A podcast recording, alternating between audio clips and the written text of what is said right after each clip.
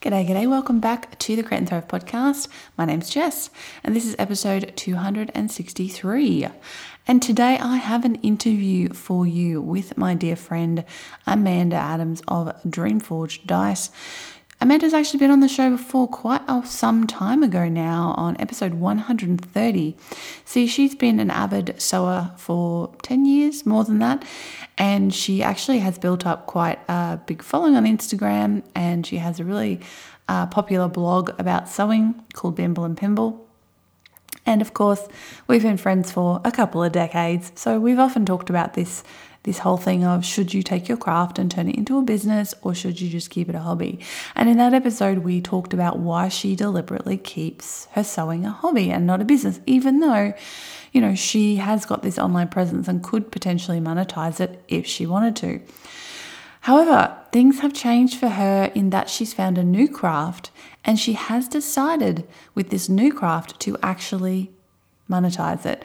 So she's decided to start selling some of her creations. So in today's interview, we are chatting with, you know, basically we're, t- we're chatting about three weeks before she launched her shop. And she's actually in the midst of taking my course setup shop at the time. I think she's about one week into it when we recorded this. And uh, so she talks about her experience with that a little bit, but also just all of the fears and issues and things that have come up for her throughout this process, you know, trying to decide whether to monetize and what made her decide to do that. The difficulties around finding the time, you know, she has a really demanding full time job as well as other hobbies and responsibilities. And also, you know, all of the, the things about actually starting a shop, the overwhelm of trying to learn everything. And so we get into a lot of that in this interview. Now, I just want to apologize up front. I actually recorded this with her over Zoom and we recorded video as well because it's actually gone up on my YouTube channel as well as going on my podcast. However, I had some tech issues at the time and I was actually recording this on my laptop rather than my normal computer. So all of my sound settings weren't correct. Uh, so that means that the sound quality in this episode is not up to my normal standards. So I do apologize for that. Uh, however, I felt that this was a really valuable interview, even though the sound quality is a bit subpar. So that's why I'm deciding to publish it anyway.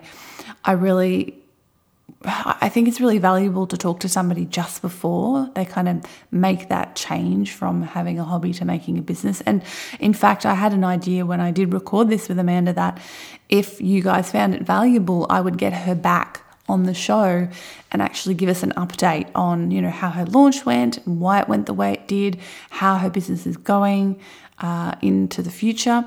So if you do enjoy this and you would like to hear an update please do let me know.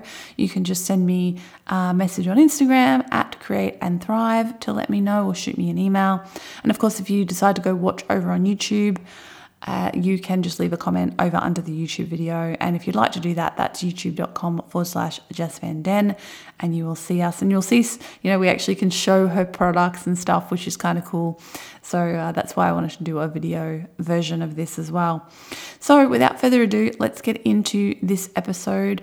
Oh, actually, there is further ado because I am actually away uh, next week so I'm on my regular digital sabbatical, my yearly digital sabbatical, and uh, there will be no podcast, but there will be a couple of videos popping up over on YouTube. So you, uh, if you are a subscriber over there, you'll see those.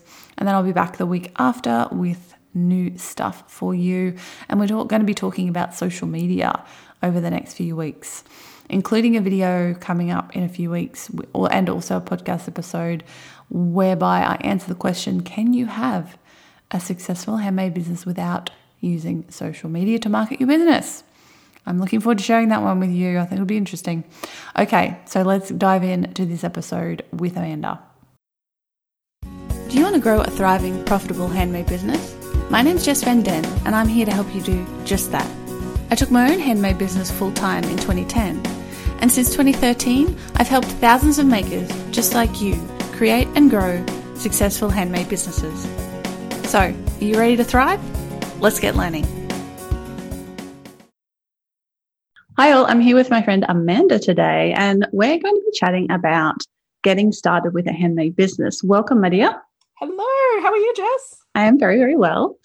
Uh, so let's give a bit of background on this situation. First of all, I've known you for 20 something years, I think. a ways, I think is probably the best way to put it. Um, you know, a little time. High school, whatever.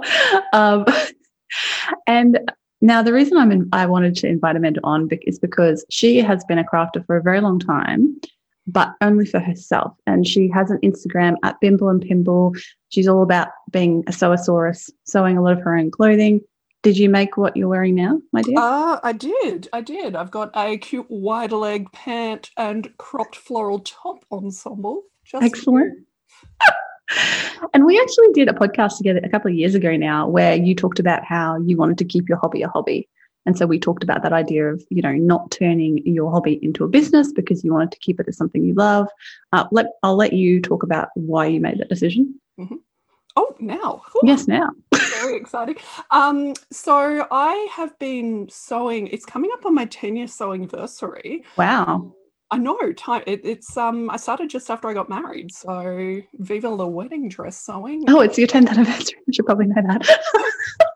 um. So I I sewed off and on uh, over the years and picked it back up after my wedding when I helped a friend of mine sew my dress, and discovered that sewing was this really amazing way for me to keep um, my brain busy and my hands busy while I wasn't at work. And it became this really wonderful community. And uh, mm-hmm.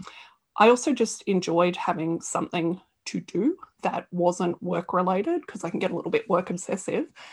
And over the years, it has become really inevitable that people are like, oh, I love that dress. It looks so fabulous. Why don't you sell?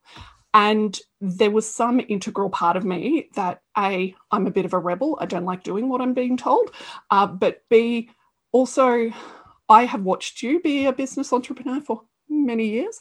Uh, it's a big, hard slog. I work a full time job. I love sewing, and I didn't want to turn it into a job. Yeah. I um, had done a couple of collaborations with a fabric store before, and I found those really stressful. Sewing to a deadline just removes the fun for me. And mm-hmm. I'm also a hardcore perfectionist, and no, really. I would have thought um, if I send something out into the world, I want it to be perfect, and my standards are ridiculously high. So I just knew it would create stress. So sewing, I love you. You're just for me, and making mm-hmm. myself look fab, um, not for others. Except me occasionally when you'll show me something amazing, and I'm like, you get really? one every five years. Like that's it. My favorite piece of clothing I own is something you made for me. So there you go. Is it the gown? Uh, not it, down the robe. It's the robe. Yeah. Robe. I, it hurt to give that away. I appreciate it every day. I wear it every day. So there you go. So we've talked about this a lot over the years, and you know, you have your Instagram and your blog, which are you know quite popular, and but you know, you're like, yep, cool, it's a hobby. However, things have changed potentially in the last six months to a year because you picked up a new hobby, which has kind of taken over your life, and you have decided to maybe think about selling. So let's talk about that. Sure. Um, so I am a great big nerd, and I say that with love as a nerd. Um, I have been playing Dungeons and Dragons and Pathfinder and tabletop RPGs since I was a teenager. And one thing I've always been really pedantic about is I like beautiful dice. Um, mm. And I also have a very clear aesthetic about the kind of dice I like.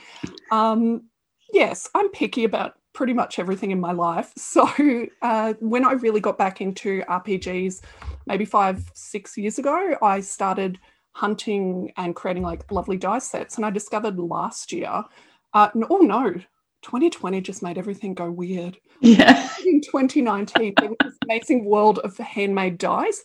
And I was having a little bit of a, an ebb with my sewing practice, and I wanted to start something new as a beginner again. So I got really excited and I went down this rabbit hole towards the end of 2019, learning how to make resin dice. Um, and it was, I have to be honest, it was actually really freeing. My sewing is not a job, it is a hobby, it's something I love doing, but I also had created this weird kind of pressure in my own head mm-hmm. about the things I was sewing and making sure that, you know, I got great photos so I could put it on my Instagram. And it created this artificial pressure that actually didn't need to exist. Mhm. Whereas dice making, it was like back to how do you make a silicone mold? Let me YouTube, let me Google. And it was just so freeing and so fun to just. My first set of dice were a hideous hot mess of seven different colors. And it was like the best thing I had done in such a long time. They're monstrous. I love them. Um, and it was just freeing. So there's something just straight away from the approach I came in um, that was very different. And then, you know, 2020 happened, and I, for some reason, I was just feeling a little bit burnt out with sewing even more. And the things that were bringing me joy last year weren't. Um, And so I kind of just fell a bit more into dice making. And then, kind of somehow, I ended up with 50 sets of dice and was like, oh, I literally cannot use all of these. Um, but I still want to keep making them. So I'm like, what do I do with them? So I started giving some away, but now I'm at a point where it's like, maybe I could potentially recoup a little bit of cost so I can Mhm. buy more materials and make more. Although that's not very sustainable. I'm conundruming now. Well, it's sustainable if you charge more. See, this is this is the problem that so many. Environment. Oh, oh, I see. That's sort of sustainable. well, look, sustainable. we- I like your sustainable. we gotta have we gotta have dice for our RPGs. So, you know, you can't you can't be perfect all the time. If we were perfect when it came to sustainability, we'd never drive or do any of those things. So, um, I was just thinking, I wonder if I have my dice. Ooh, I'm going to pull my headphones off. My dice here somewhere. Um, yeah, so I'm just going to show you some of the dice I have. So this cute little thing here. These are the amazing ones you made me for one of my characters because I am also a giant nerd and I play in a couple of D&D games. Uh, my husband is a, a DM for a couple of games, so I play in a couple as well. And this set, which these cute little pouches are into, by the way, amazing. Oh, can we tell everybody what your actual dice Instagram is? Oh, sure. Uh, my dice Instagram is Dream Forged Dice, and there is a full stop or a period between Dream and Forged. Well, I'll put it on the screen and in the description as well. So these are the other set Oh, these are these are fun. that you made for me. Yeah, these are glorious. I can't see myself, so I'm hoping these look good on camera. They look wonderful. Beautiful. Yeah. Um, so I am the happy recipient of some of your amazing dice. Thank you very much. Uh, let's have a look at some other ones. I know you have tons there. Oh, oh, oh! I should Come on. some out of the tub. Oh, Yeah. Well, just show us. Show us. Oh, I'd like to show me your stack, but I know Oh, that your ca- your computer is currently on some of. Uh, my computer's currently sitting on a box. Oh, and then my pink ones too. Um, my sitting on 24 sets of dice. Uh, but these are a set that I cast uh, last week. So they are a They're pretty. beautiful, swirly, smoky uh, grey clouds That's with cool. microfine glitter. And Yeah. I those in a beautiful mint. So I often mix my own paints. Mhm. Um, these ones are I cast at the same time because I thought let's have a little bit of a fun grey, but then let's also have a little bit like of a, a gothic hero grey. Mhm. So these are a dark smoky grey with a dark black ink and a gold foil. Very nice. And let me see. Oh, I will also give you. Do you like licorice all sorts? Um, no, but I know a lot of people do. I think they're I disgusting. made all sorts. Oh!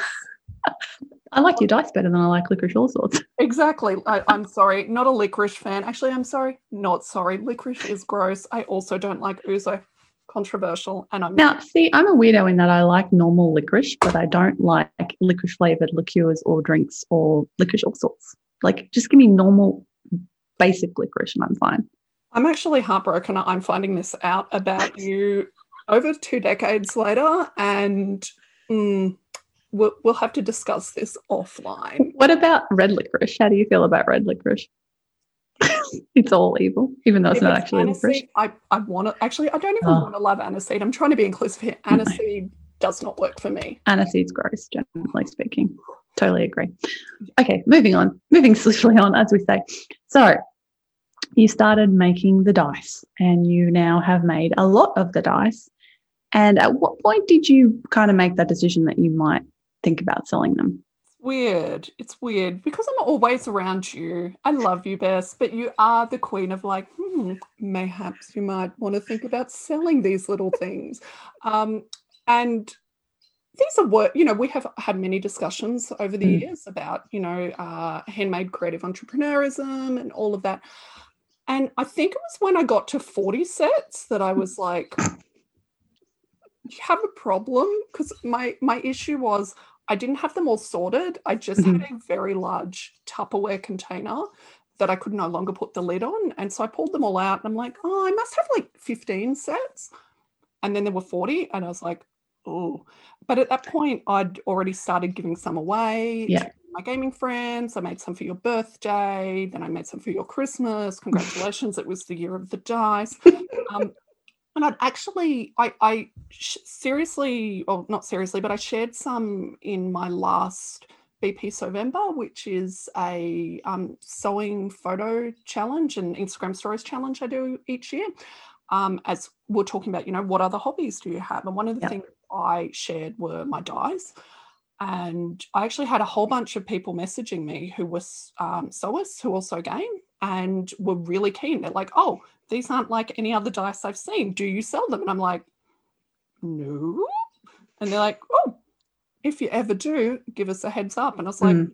oh, okay, maybe. And um, I kind of that kind of got the brain meats going. And then I'm still trying to come to terms with the idea mm. of like, is my stuff good enough to sell? Because some of it is not, some of it is. So that's kind of the genesis of where the, that thought of sales kind of came from. So let's talk a little bit more about the sort of things that might be stopping you or holding you back, like some of the fears and things like that that kind of have come up. So you mentioned, you know, things not being good enough to sell, uh, not perfect enough to sell. I think that's a pretty common fear that people have, especially because as a crafter, when you make something, you like the the mistakes are glaringly obvious to you. Whereas, like I remember going like visiting markets or, or shops with you, and whenever there's clothes, you're like, pull them up. You'll look on the inside, you look at the seams, you're like, oh no, that's not. Mm. And I'm just like, I just put it on and it looks nice. Can I just say, Myers Briggs definitely has the J at the end for judgmental. Just throwing that out there. Yeah, but it's a great example of how your customers probably will never notice the things that you notice because they're just like, oh, that's so pretty and shiny. It's awesome. Um, and I know you had an experience where you bought dice of somebody else and you were like, this is terrible. Yes, yes. And that's something I actually was thinking about yesterday because I took my dice um, to my gaming group and I was rolling them and they were great and people were talking about them and like uh, you know uh, people across the table had grabbed them and were looking at them and all I was like is don't look at that sanding job. There's I, my pottery wheel wasn't 100% on that one. And and then I'm like whoa hold up because also in your dice bag is a set of dice you paid a lot of money for a lot of money and the sanding job is so poor that for my friends my fellow nerds you will understand this that on the 20 sided die face, instead of being flat, there is one where two of the die are sanded, it's curved. I actually mm. cannot use these beautiful dies. And I'm like, hold on, you paid a bucket of money for that. This person has a massive wait list. Um, and I, I'm sure that if people can sell something at that quality, then your micro scratches are not an idea. But also, Jess, we know I'm a perfectionist. Mm-hmm. So it's kind of reconciling, you know, what is good enough, what is, you know, a what standard. Yeah, I mean, getting getting opinions from other people is a good way to sort of break through that. Like your your gaming group people and like the photos on your Instagram. I mean, I certainly can't see any flaws in those dice, you know, because they're beautiful photos. So that's another fear I think you know people have is that making that leap and like, well, can I really ask money for this thing that I'm making? like, how can I actually ask another person to give me money for this thing that I'm making? But you can, you absolutely can. And there's no, you know, you're never going to know unless you try. Um, and I think another thing that's important to realize is that one day you will have an unhappy customer. Oh, for sure right like some something and it might be your fault like maybe there is a flaw in something and you didn't notice it or maybe it's their fault like the customer you know we say the customer's always right i think a better way of putting it is we always have to treat our customers with respect Mm. Um, that's really, really important. But that doesn't mean you give in to them if they are wrong, like if they are in the wrong and they've made a mistake. So it's finding that balance and being aware of that. And I think just having that knowledge that, you know, sure, maybe one day one person out of 300 will have a problem with something or a thousand, whatever it might be. And that's okay. But the vast majority, like our brains are such problem solving machines that when there's an issue or a problem or somebody's unhappy, we freak out and that's all we can think about. And then we completely ignore the hundreds or thousands of people who've bought stuff from us and have been perfectly happy. So it's, you know, that that's a difficulty as well. Are there any other sort of fears or, or sort of thoughts that have worried you about starting a business? Do you want to get more sales on Etsy? Etsy is a huge part of my business, and the vast majority of my sales come from Etsy search. That means I have to optimize my Etsy SEO or search engine optimization in order to be found. And if you want to be found, you need to do the same. If you'd like some tricks and tips to help you optimize your search engine optimization on Etsy, head on over to createandthrive.com forward slash Etsy SEO and you can download my Etsy SEO cheat sheet, which will teach you all of the tips you need to implement in order to make sure that you're getting your best possible ranking on Etsy search. That's createandthrive.com forward slash Etsy SEO to download that free cheat sheet right now. Definitely my standards. I think also um, just the I, I I have had the wonderful opportunity of watching um, so many people in the Thrivers circle, you know, um, set up their shops and create their business, which has been awesome. But also in my head, I'm like, oh, I've learned from this and I need to have that set up. And I have, once again, it's that perfectionism of kind of mm. the scope of the setup process yeah. is is ginormous. Yeah. It's not, but it can be when my brain is um, a happy little squirrel and it jumps from thing to thing to thing to thing. And it's just trying to get that kind of everything. I want everything to be just right. And it's, yeah. I know that for me, if left to my own devices, I've been hemming and hawing and tinkering with these dice now for 16 months.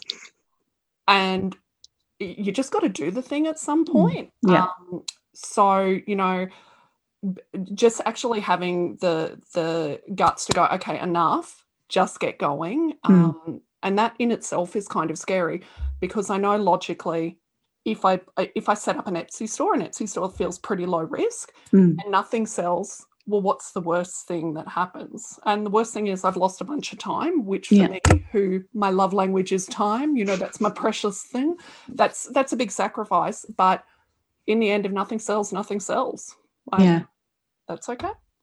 Yeah, and it's always the, you know, I see people talk about this idea, you know, I'm scared of devoting my time to something, I'm scared of putting the effort in and then it won't work. I'm like, yeah, but if you don't start it or don't do it, your chance of failure is 100%.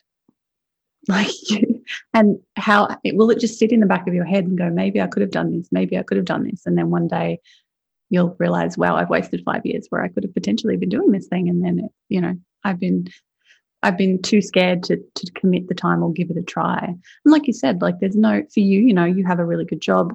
You don't have to worry so much about at this stage the financial aspect of things. So it's, it's the time, and that's the thing. You know, you've either got to spend money or time to grow a business. If you have a lot of money, you just throw money at it and advertise and get, you know, probably get sales. Yeah, exactly. We should put in like a gif of like people rolling around in notes right now. We can be Scrooge McDuck diving oh, into his money that just does not make sense with physics. I digress. It really doesn't. Coins are really hard and it would kill you. Anyway, we're showing our age there. Um, so I think that's a really important thing to, you know, if, if it's something you feel like you really, really want to do, give it a crack. Like if you fail, you fail and you've tried. And I think that's the most important thing. Yeah. And it's, um, you know, I had these thoughts. It's like, if I'm going to do it, I'm going to do it right. I'm going to set mm-hmm. up a website. And in the end, I'm just going to grab 10 sets and put them on Etsy. 10 feels manageable. Originally, mm-hmm. it's like, I'll do 20. It's too much stress. Just going to calm it down. And then we'll just do a little test. And if it works, it works. And if it doesn't, you know what? I'm going to Scrooge McDuck into my pile of dice, except for the D4s, which are pointy. But like in the end, um, I, I want to give it a go. I'm working through Setup Shop. Um, if people have not taken Setup Shop, it's great if you have a gently anxious mind like I do and need a plan. Um, and that's been really helpful. So I'm just kind of working through that at the moment and just mm-hmm. ticking things off. And we'll see. If it works, great. And if it doesn't, Scrooge McDuck. That's right. Um, yeah, so for those who don't know, Setup Shop is my 30 day intensive course that kind of takes you through step by step. It's basically a system to help you set up an online shop and like Amanda said, you know, if you're like, it's all too overwhelming, I don't know where to start or what to do next, the idea behind it is to save you that issue. And again, I'll put a link in the description box um, if you're listening to the podcast. It's createandthrive.com forward slash setup shop.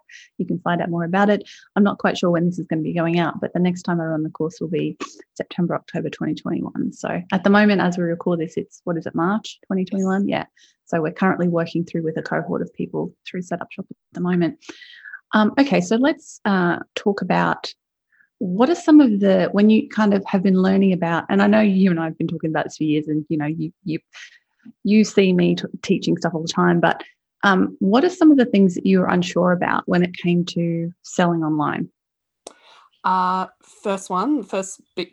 There are many, but my first big one is um, what platform to use. Right.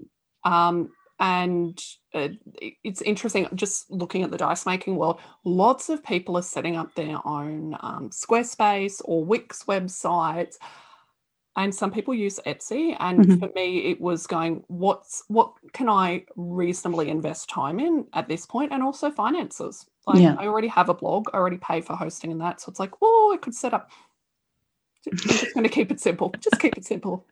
Um, so uh, having uh, that really clear has been super helpful. Um, another big thing is actually around branding mm-hmm. and what your. I really love the activity right at the start, which is about you know what are the kind of core words, the core messages behind your brand, and looking at what you're producing and how those things sync up. Yeah, I found that really, really helpful um, it's kind of helped me streamline mm-hmm. in what objects I'm sharing and using the data. Uh, I use Instagram mainly and actually mm-hmm. looking at the data from that to see what people are engaging with. Yeah. And that's helping me refine my products actually a little bit as well. That's a really good point. Like using like because you've obviously been on Instagram with Dream Dreamforge Dice for a couple of months now. I'm not sure mm. exactly how long. Um, and you participated in the Thriver Circle Instagram challenge we had, where I got every, you know, encouraged everybody to post once a day for 30 days to see, you know, what that impact that would have. Um, and so a platform like that, like Instagram or Facebook or whatever, if you can build a bit of an audience there and start getting feedback from people, um, is really helpful. Even if you haven't opened your shop yet, just getting feedback on your products and your development and all those sorts of things. I mean, at the end of the day, the most important or the most truthful uh, feedback will be what sells and what doesn't sell. But it's a good, you know, if you're kind of a bit worried that, oh, my product is, you know, is anybody interested in this? start like start putting it out there even if it's just your private facebook profile like your friends and family who actually now you know they'll probably be nice um, but at least you can start putting stuff out there and ask questions like hey do you like this design better or that design better or this color or what do you like best about this and trying to get that feedback i just want to show everybody your little um, hopefully still focus oh pull it back a tiny bit no it's just not wanting to focus doesn't doesn't want to focus today hold on come in let's try it again there's just so much. That's oh, there we go. We got it. So the little um, cloud. Oh yes. So that's you. I mean, you decided that from the beginning. That's brand. That's your thing. Like that's pretty good branding right from the beginning there. Yeah, and um, I actually love that set of dice that you've shared because that is a perfect example for me about actually looking at analytics and I made those dice. I was really excited. I tried like five different techniques all at once, and they're quite complex. So they have all different resins, they've got gold flake, they've got holographic foil, Petri effects. There's there is a lot going on, and I truly I, I love that you've taken them, Jess. At the time, I was like, oh, they're too much. They're party dyes. Um, they're a little bit of a hot mess, and Mm, they're like they're like sparkle unicorn dice or something. that they are. know? And what what I Love them. hilarious was I took a few photos of them before I sent them off to Jess, and I made um, I had a little overlap between sewing and dice making. So I've actually been making like little drawstring bags. Yes. So I, I prototyped, made a little one for Jess, um, and I packaged it all up, sent it off, and then when I really started kickstarting my Instagram, I was like, "Oh, that's a cute photo I've got," and I shared it of the D20 and or 20 sided dice, and I was like, well, that's not going to get much engagement because, well, mm, you know, it was an, ex- and I think I tagged it like, you know, experimental, tried all these techniques. Mm. And until recently, that was one of my most engaged with, shared, saved, messaged about dice. And I'm like, "Are- are you sure? Because these feel like a little bit of a hot mess. And maybe that's what people want. They want something extra because exactly. they can't find it anywhere else. And so I started making, um, just kind of playing around recently with using some of those overlapping techniques, using different colors. And I shared one dice earlier this week that's kind of a blue version of that. Mhm. And it's gone bananas. like it has, I have had all these different people messaging me going, I want this. How much? How do I get a set? And I'm like, okay. Um, so I've, I've started experimenting because they're quite fun to make for me. I Yeah. nobody wants something quite as extra as I like things. Apparently, some people do. Um, Yeah. I mean, this is cool. This is like you're doing that market research and you're going, okay, there's a gap in the marketplace. Nobody else is making, obviously, you know, making these really over the top, amazing, colorful, fun dice. And that could be the thing that sets your business apart. And, you know, finding that niche, I call it a micro niche. So it's like a niche within a niche. Like you're, you make handmade dice, that's a niche. But within that, like you could be the lady who everybody goes to for like the completely extra over the top, amazing sparkle dice. Um, and that could work really well. And the fact you're already having people messaging, I mean, that's a really good sign that you're onto something. Uh, now, we've talked about a few things. What are some of the other sort of aspects of things that you still are kind of working on or, you know, have been a challenge to figure out? Mm. Um, some of these are going to sound very familiar uh, because I have seen them pop up in the circle. I would say 11 billion times. Um, so there's probably two other big ones. Uh, one is pricing. hmm I was waiting for that. Yeah, you knew it was going to happen. I'll come back to that because I feel like that's just a lot to unpack. yeah. Um, and the other one that I'm having um, some concerns with, for somebody who talks as much as I do, evidenced by this little recording, um, is actually writing meaningful product descriptions. Mhm. It's I'm I'm very insecure about the way I write because I write the way I talk, and I know that's not always the best fit. So just that's actually been really challenging to get items down on paper and write something meaningful that's going to Mhm. get good engagement. So do you I mean the way you write your Instagram descriptions at the moment, do you feel like they're you know genuine to how you would you would talk or are Um, you li- like you're going a little bit more I've pulled it back a little Mhm. from how I am on my sewing account is very like me. Yep. Um, my dice one is kind of me dialed back a little because Okay. yeah, I'm just kind of finding my feet there and it's quite new. Yeah. Um, so also it's quite interesting. The engagement between the two accounts is quite different. So Mhm. With sewing, it's very much face forward. Um, and there's a lot of, you know, you're wearing things that you've designed or you've worked on. So there's you, Mhm. there's like fit, very much fit issues and talk. And it's like, look at my butt. Can you help me, you know, solve these problems with this fit? Um, whereas I found dice making is just a little bit, it, it's a little bit different way of engagement. Um, so the focus is very much on the the product, whether it's a work in progress or a finished object or a new technique. So, Mhm. but the thing is, there's no face there, so Yeah. it's it just feels a little bit different. The engagement. I'm so used to having my face front and center, Mm. so it's just finding my feet in a different space. Yeah, I think that's really interesting and a really good point because I think one thing people uh, struggle with is that you know when you're writing product descriptions or whatever, they feel almost feel like you have to be super formal Um, and look, in some, you know, it depends on your ideal customer. Like, who's your customer going to be? And you want to write in a way that will appeal to them. And I mean, if you are going for the kind of sparkle dice extra sort of direction, then I think your natural voice will actually work really, really well with that because it's really bubbly, it's really bright, it's really fun, it's a little bit quirky, but a bit of humor in there. So, you know, I think that will actually work well. So I'm encouraging you to go with it and just be yourself with that because it, again, you know, that's one of the things that sets you apart in the song world, I think, is, you know, you just embraced being yourself and people resonate with that. Like the right people, they like, you know, find you hilarious and they love your stuff because of that. So I think, you know, going into business, don't feel like, you know, you you or anybody listening or watching, don't feel like you have to become this sort of like, you know, white collar professional, you know, automaton. That's the beauty of handmade business. You can be yourself.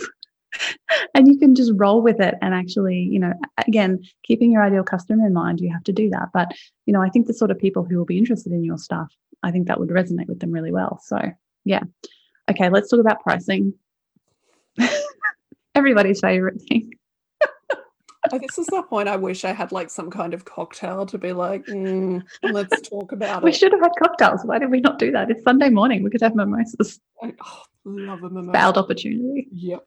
Um, so pricing is I, I I like to think that most people who are kicking off for the first time are probably feeling the feels I am feeling. That's mm-hmm. a lot of feels in there, but let's go with it.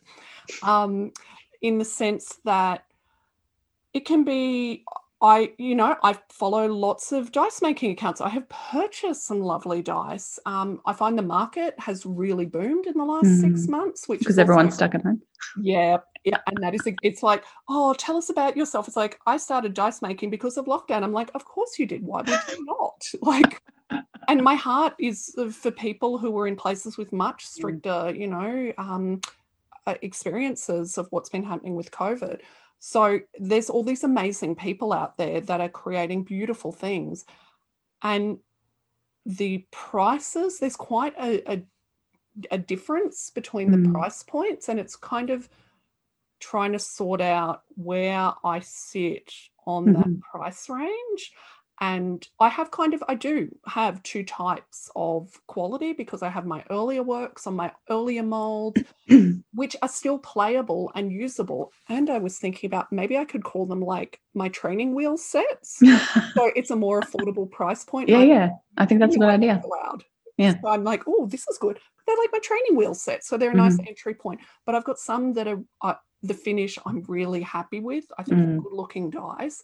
And it's like I don't want to price them too high so nobody buys them. I don't want to price them too low so then I kick myself. Yeah. So, huh? Huh. Yeah. And I mean, so with pricing, there's the two calculate parts of the calculation. There's the covering your costs, and then there's the rest of it. So, you know, how long would it take you on average to make a full set of dice from beginning to end? That's actually something I'm currently trying to work out. as I've done them more and I'm playing around with different techniques, um, the time is decreasing dramatically. Mm-hmm. Um, so I and I do the whole kit and caboodle. So I make my own molds from my own masters. So there's actually I, I'm trying to work out, you know, how much time does it take to create those molds and how does that divide up? What's the longevity of my molds across mm-hmm. the, the amount of dice I will pull from them? Um, so there's actually that part I need to work out. Then there is the casting itself, which surprisingly is the bit that takes the least amount of time. Mm-hmm. And then there is the sanding and mm-hmm. polishing, which takes, I would say, forever. Yeah. Um, and then there's the inking. So it's kind of, I'm struggling with that at the moment. Mm. I'm, and I think I'm doing my regular Amanda thing where I'm overthinking things. Mm-hmm. Um, so that's the tricky bit at the moment. Yeah. And I mean, one way of doing that, you know, there's the do one set at a time and time it all. The other the way uh, I suggest people do that is batch time. So if you're doing a batch of stuff, you know, you can, okay, how long did it take me to do this part of the process? And then how long, and then divide it by how many sets of something you made or how many lots of something you made. Um, and then sort of get a guesstimate from there. Mm. Um, but yeah, it can be a bit tricky to work out, but it's still, it's well worth doing the time, um, doing the work to figure out the time because then you actually have an idea. Like say it takes you two hours to make a set of dice. If you want to pay yourself like minimum wage, that's twenty five dollars an hour in Australia. Uh, that's fifty dollars. You know, that's just base price for a set. That's without covering materials. That's without covering all the other work that goes into it. So, you know, it starts getting like, oh, how much can I actually sell this for? Is, you know, is the time cost benefit analysis thing, does it work out? Yeah. And I have seen something very interesting, which is a number of people will actually sell raw sets of dice. So they will sell little polishing packs Mhm. with um, the sets for the polishing papers and instructions on how to finish and ink Mhm. them. So all of a sudden, the cost per unit is Mm. significantly down, but people can still get beautiful pieces of resin artwork Mm. that they can choose at a more uh, accessible entry point that they can choose to finish. So that's also something I'm like, hmm. That's a cool idea. It's like, you know, making kits for like so many, there's so many um, people out there now doing some sort of kit thing, Mm. which I think is really clever because it gives people the opportunity to make something themselves. But like you said, you've kind of done the really hard part of, of actually making the dice and then they just do the finishing. So that's, yeah, I hadn't thought about that, but that's fun. Yeah. All right. So, is there any other big things that stand out, sort of at this point in time? So you're you're working through set up shop. Here, I think you're about what are we? We, Like, uh, I think day A week, a week, a week through the thirty days. Um, are we going to see a shop at the end of it? Are we committing to opening this shop? Okay, so here's the thing. Here's the thing. I'm I do not want to create extra pressure for myself because I Mhm. will I know with my day job I work I I love my day job, but it takes up a lot of my time. Mhm. Um, I don't want to add extra pressure. My goal, and I even put it on my little Instagram thing, is I have put Etsy shop March. So hold on, 30 days has September. 31st of March, 11:59 p.m. is still an Etsy shop. Um, but it, in all seriousness, um, I am aiming. That's why I've kind of pulled my, you know, if I put 10 things up, I Mhm. think that's a solid launch. Yeah, it's a good I think- start Yeah. for sure. Um, it's not like I'm running out of things, you know. if that goes well, I've got another like five launches I can do. Just keep, just keep stocking.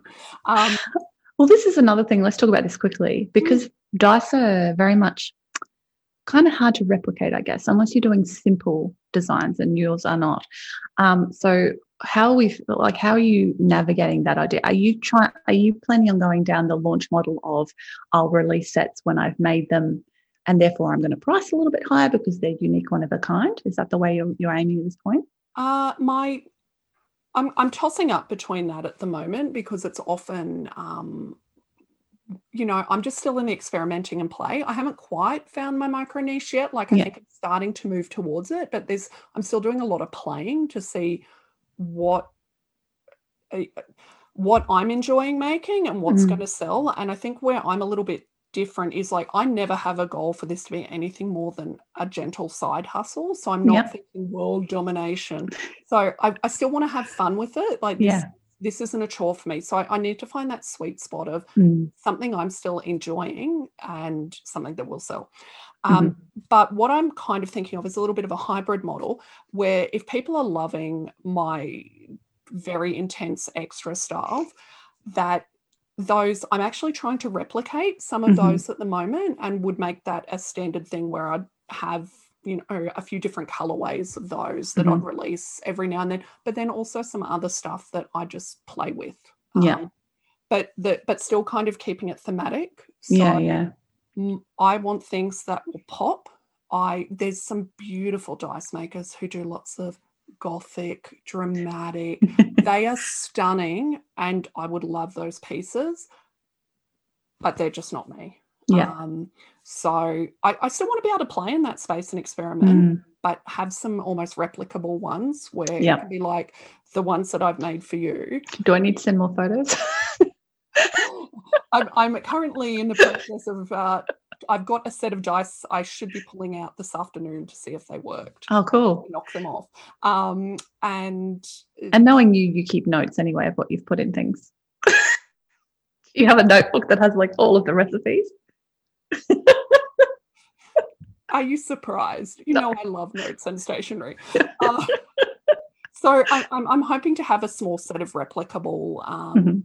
Of lines as well as the freedom to play around with things. Mhm. But in saying that, I also have like 60 sets sitting here. So, you know, I've got a little to work through. I've got some, got a little bit of a lead time there. Awesome. Well, you know, I'm going to hold you to, you know, 31st of March when I'm going to put a link to your shop in the YouTube description. Uh, I, I promise I won't publish this till you actually launch your shop. She says that, folks.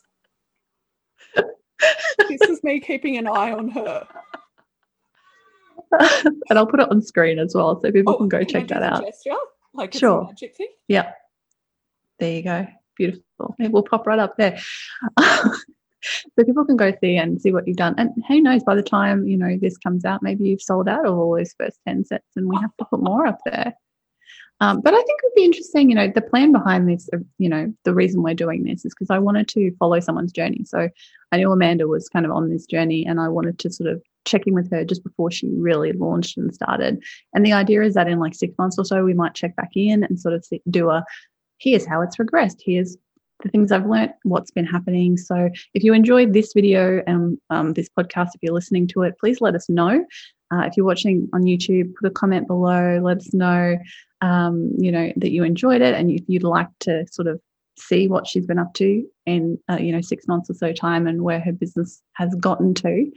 Uh, I'm actually really excited to see how you go and see what happens. Like, I mean, obviously, know, I'm watching all the students and set up shop at the moment as well, but obviously I have a, a vested interest in seeing you do well. Well, A, thank you, because there's not a better wing to be under than a Jess wing. Um, but then also, I've just been around you too long because I'm like, you're making these cute little dice pouches and you love sewing, and people love dice bags, but you've got a particular style of fabric you want. And I've got a design I want to try, and I'm like, maybe I want to do little dice bag accessories too. I've been around you too long.